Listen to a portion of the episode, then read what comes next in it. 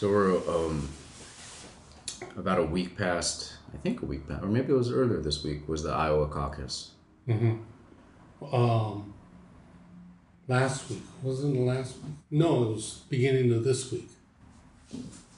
That was a rough three days. It was, uh, it definitely was not news for the right reasons, but a, a lot of, uh, obviously, a lot of, you know, things moving forward and, um, you know, seeing the results and, and all that is, um, you know, put, uh, uh, some, you know, former front runners not in, in that role and uh, a lot of movement uh, in terms of momentum.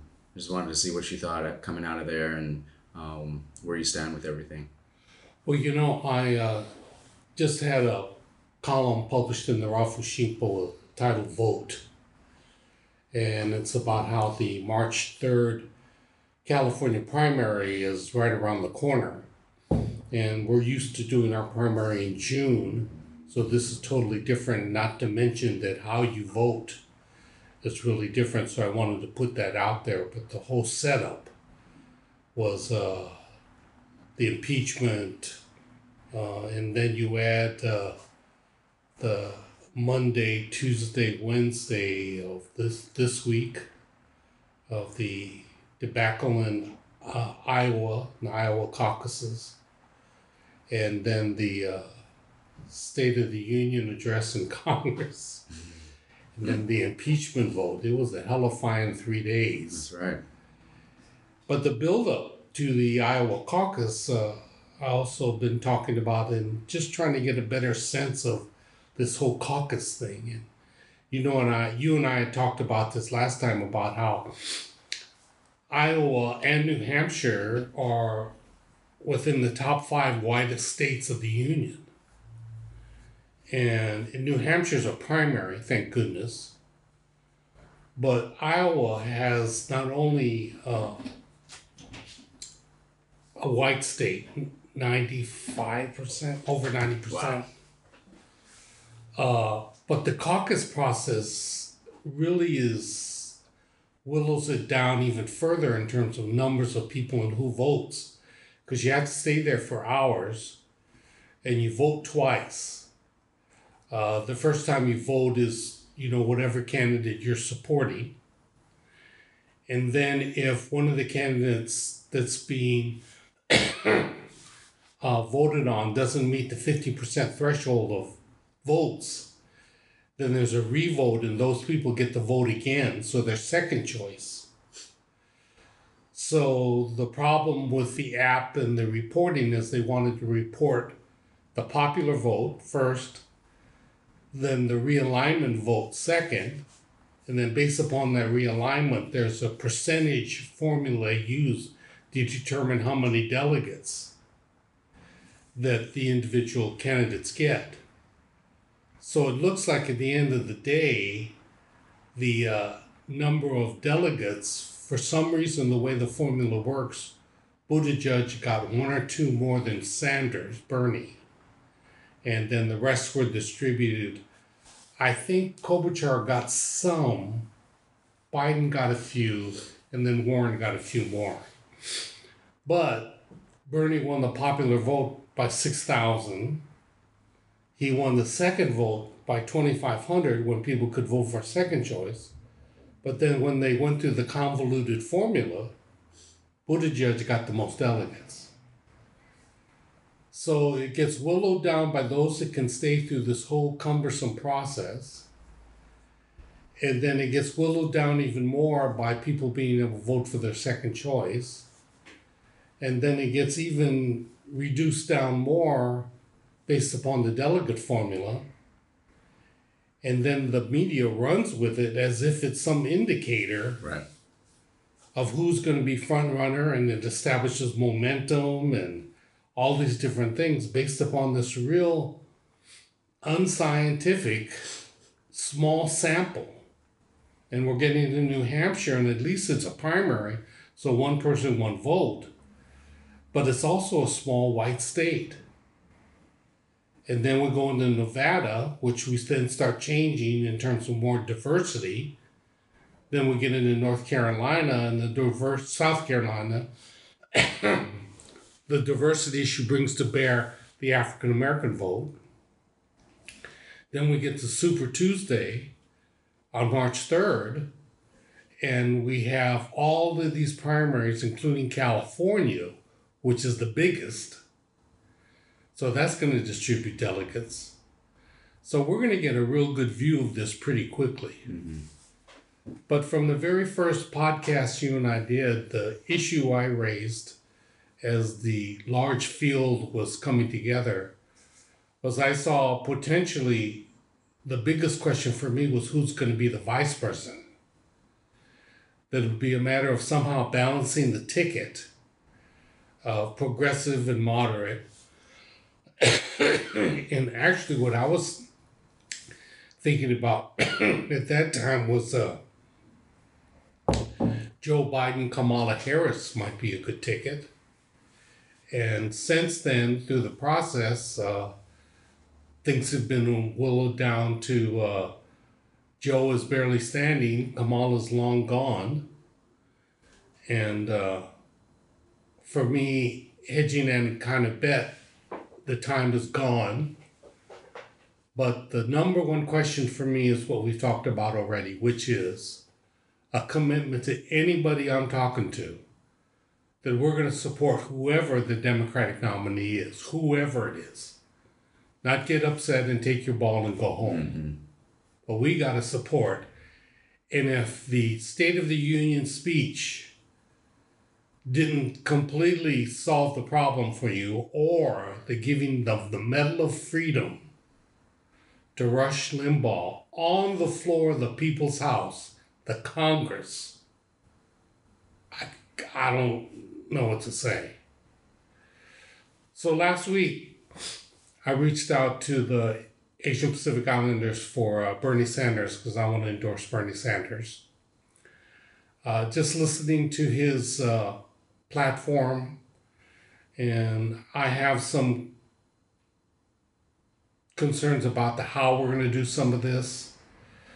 Uh, but what happens traditionally in presidential politics is then the primary, you appeal to the base, and then when you get into general, you got to tack more to the middle. and I just think, and this is going to sound a little unhumble, but some of the wisdom I have and practical experience I have, and those of my ilk, the elders, uh, we need to be involved. I endorsed Bernie in 2016. What he's trying to do, the positions he has, these speak to what I've always believed in. And so we want to win, that's unquestionable. But being able to be hedging your bet around a candidate that is not going to provide the ideas and the policy strategy we need to take where we think the country should go. Uh, I think those days are gone. So uh, I'm on board with Bernie. How, how about you? You've been thinking about it? I mean, you, I saw your absentee ballot on your counter. Yeah, I, I mean, uh, along with what you said, first and foremost, it's support whoever you know ends up being being the nominee, uh, the, Democratic nominee. Um, I think for me, like I I've, I've waffled between like kind of the conventional well who who we should support who we think can win right and that's a complicated formula and a lot of different factors. I think right now i go back to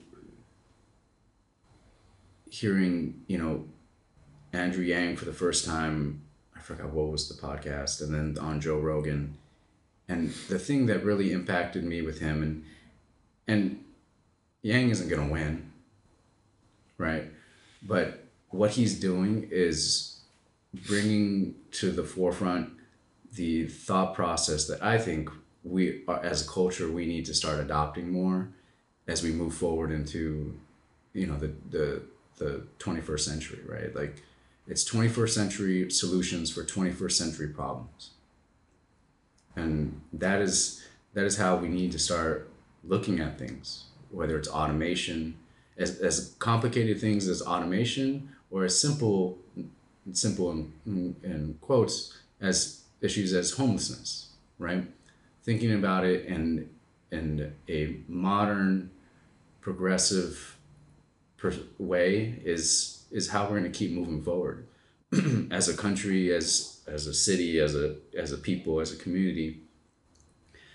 And Andrew has done a really good job of bringing that, I think, to the forefront. And you know, you can people are, have you know, there's pros and cons around the freedom dividend, but it's the thought process behind it, right? It's less about Mm. the actual money. It's more of just like, why is he proposing this? What solutions is? It's the he's getting to the how, right? Mm. and it may it, his thought process makes sense. He talks about truck driver as you know he takes data and, and he's he's skewing it for for what works for his his policies, but it makes sense and it's very function as as high as conceptual it is as it is in its core. It's actually very functional and tangible, right? Um, and how how it's attacking it. So I I I support Andrew Yang and I I think you know he uh, you know I don't I don't think that he's gonna win, but the fact that he's still in it now, that he is he is not just lasted, but he is.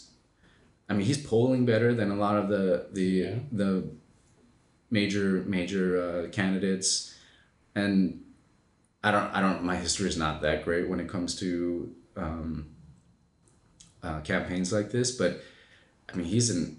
it- It's got to be pretty rare of what he's doing and, and the the the impact that he's having as like an outsider as a and he's not buying his way in right he, Yep. he his thing is his his supporters are cheaper than Bernie supporters because their their per you know their dollar per donation is lower than than um, Oh, than is it? Bernie's yeah I mean that was, That's I- what he's touting. that was like a month ago. He was like, "Yeah, my my supporters are cheaper than Bernie's." I thought that was great. Um, you know, so I, I, for me, uh,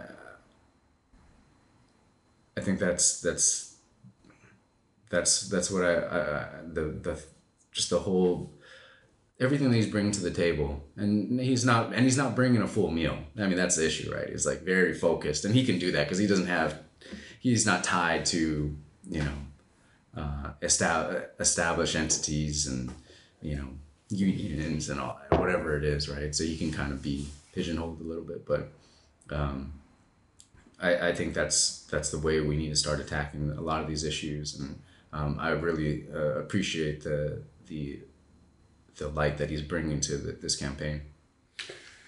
Well, from day one of our podcast, you've been consistently raising the issue of Andrew Yang. Well, what about your friends? Have you guys talked about the presidential stuff very much? We haven't talked about who everybody's going to support. I think it's it's and, you know sometimes we don't we don't dive too deep in it. You know, you do with certain people and um, and it's also part of the problem. I think is it's one of those anybody but Trump. And the more the conversations around how crazy he is, and just oh man, look at that the last psycho thing that he did, which is a problem because the focus is on on him and and not on you know the the actual candidates on on the Democratic side. Mm-hmm. Um, so yeah, I, I think there, you know, there's there there hasn't been a lot of like you know who are you gonna support is more of um, anybody but Well, why don't why can you do an informal poll of your friends? So after March third, uh, podcast we do, I would really be interested to see how they voted. Mhm. You know the the Andrew Yang. he has also provided a. I don't know if sense of humor counts that much in politics anymore, but his commentary after the debacle in Iowa was they should have gotten an Asian that knows how to do computer stuff or something like that. But you know, um, I I think he's been really refreshing, and I agree with you. His ability to survive, he has done so well. I'm not to get too far ahead of ourselves, but I'm really interested to see what he does after. You know, I don't think he would be considered for vice presidential, although it would be interesting. Maybe he could be put into a, uh, if Democrats get elected, he could be part of a cabinet. You know, but it, it's interesting the juxtaposition of an old uh, radical lefty like myself uh, supporting an old radical lefty like Bernie, and you being progressive, successful along with your peers, but Andrew Yang being a part of the Yang gang. Eh, It's an interesting generational juxtaposition relative to support for presidential candidates. I like it. I like it a lot. So as this thing plays out, I think the the big one's going to be Super Tuesday, March third, because uh, Bloomfield, and then that's a whole nother thing. Bloomberg or Bloom what's Bloomberg. Bloomberg, his buying this thing is God, or, or Tom Steyer, hmm you know, um, it's, uh, it's so counterintuitive that they're financing themselves, but the problem with buying a campaign is when you introduce money in the levels that they're introducing it, you bring money not only to buy ads and to buy uh, uh, different materials for PR, but you he's buying people too Right. you know he's buying their support and uh, we'll see how this plays out on uh, march 3rd uh, bernie's going to do or die in south carolina if that's going to be his firewall. Uh, he's not going to do well in the first three. So we'll see what happens to him how he can handle it. It's amazing he survived this far but i'm afraid that uh, as much as uh, I'm complaining about Iowa not being of any real significance, uh, it's a bit of a bellwether in terms of looking at Iowa, New Hampshire, then Nevada. If he gets, you know, punched in the gut, as he said, in all three of them, then everything's going to be riding down South Carolina. And then we immediately go on to Super Tuesday, and he's not going to win California. You know, I think Bernie's going to win California. You're talking about Biden. Yeah, I'm talking about Biden. Not going to win California. Bernie's going to win California. No. Uh, judge is not going to be a winner in California. Elizabeth Warren, I think, will do better, but uh, she's got to survive these first four. And uh, it's not uh, the ground, and, I, and I'm not sure what happened to her, but uh, she has definitely slipped. Yeah. They definitely lost lost momentum for what, for whatever reason. How do you handicap the candidates as you go into New Hampshire, Nevada, South Carolina, Super Tuesday? I don't I don't know it well enough to Okay. uh, those those states and how they they lean. Um, yeah, more of a spectator, just interested to see how it all rolls out. I mean, I, uh, and I don't know if I was not following that closely, but I was pretty surprised and the you know when when the results finally started coming in in Iowa, how how far back Biden was. I was like, man, he that that train fell off the track quick. Um, the Buttigieg thing is interesting. I mean, they get he's getting a lot of like bad backlash from uh, some some of the police stuff, and you know, it, you talked about it the the lack of African American support, and it's pretty. There's some not great things going on around um, how how they've uh, how he's he's you know dealt with issues as a mayor in that in that small town. So um, I guess it makes sense that he does well in a smaller, predominantly white state. But Well, he's from that part of the country as well. But one thing I'm really interested in, which I think could be a real good sign, but I'm not sure if it, it it's a sign, is people's comfortableness with him being gay. I'm assuming they know he's gay. Yeah, but it's definitely not like a prominent. It's not uh, for him being a gay presidential candidate. It's definitely not a for, like on the forefront, right? Like, Well, that's the interesting thing among the Democrats. You can't say anything about that. I mean, because we're mostly, I mean, supportive of equality and, and gay rights, and that uh, him running for president, I hope, is a good sign for people being much more comfortable with it. But when if he would get in the general against Trump, there would be a lot of winking going on on the Republican side. They wouldn't attack it full frontal, but that would be an underpinning with the religious community and others. there's some conversation around him as like um, so I think somebody said how amazing is is it that you know that uh, there's a, a gay presidential candidate and um, some of the conversation was like that's like you're like he's a you know a well-to-do Caucasian presidential candidate first and foremost. He's not running off being uh, you know um, the first gay candidate right? And so they're like, don't get it twisted. Like that's not his like profile. Yeah. What he's running off of.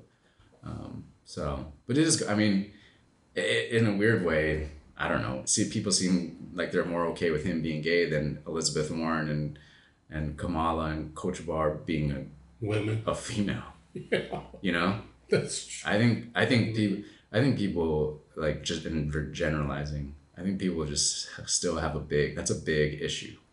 Well, that, that's a good point. I I don't know why Klobuchar hasn't been doing better in the polling, and I mean she's been doing so well in the debates as the moderate. Um, she's much more specific than Buttigieg is more with platitudes and broad strokes, and and he's articulate. I, the thing that ultimately is going to take him out is that he just hasn't done anything. When he run for governor or something, or he seems to be smart and thoughtful, uh, but people of color are not going to go to Buttigieg. I don't see it at all. Uh, he just doesn't have the track record. Yeah. Any kind of track record. You know, and I, I think the African American vote for uh, Biden, uh, people are really, they want to be with the winner. You know, Biden doesn't show in South Carolina. And there's some problems really brewing in South Carolina in the African American vote from what uh, the news articles are saying. But March 3rd, voting centers, not your polling place. So we all got it in the mail where the voting centers are. Voting centers are open 11 days before or four days before, so find out which ones are which. Uh, for example, the polling place and now the voting center for us is the 186th Street School, but that's only open four days before the election, not 11. And so voting centers, um, I vote by mail. The mail ballots long, not too bad, but they're going to do it on uh, iPads and stuff and computerized at the voting centers. So I'm a little concerned with what happened in Iowa and the app and stuff. You know, we're going electronic and how comfortable people are going to feel with that. Uh, so I really, uh, in my article, in my column, really promoted voting by mail. 2024, everybody's going to get a mail ballot, you know. So it's you don't even have to register as a permanent absentee voter anymore. Everybody's going to get it. So this is in uh, California. I mean, LA County. I don't know if all the counties in California will be totally uh, integrated into the new system. So people are stumbling over themselves trying to make it easier, but it's going to be a humongous ballot.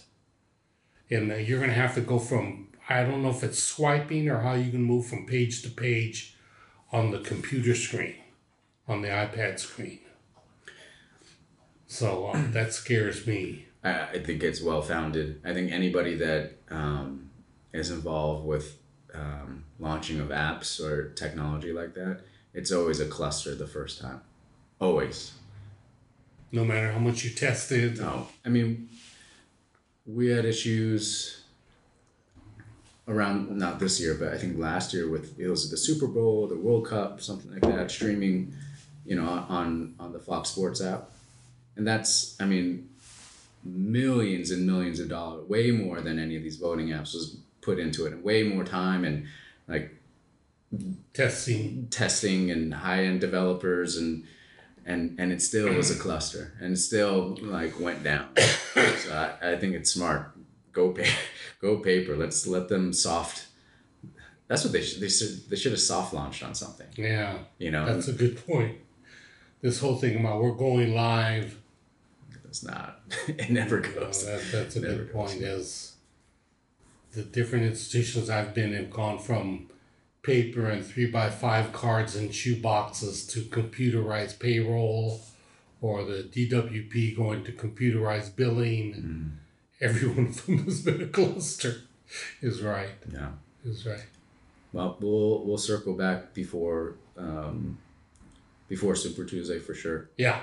Good. Um, but uh, yeah, it was a good good catch up on on the current state of things. Yeah, good. And people vote.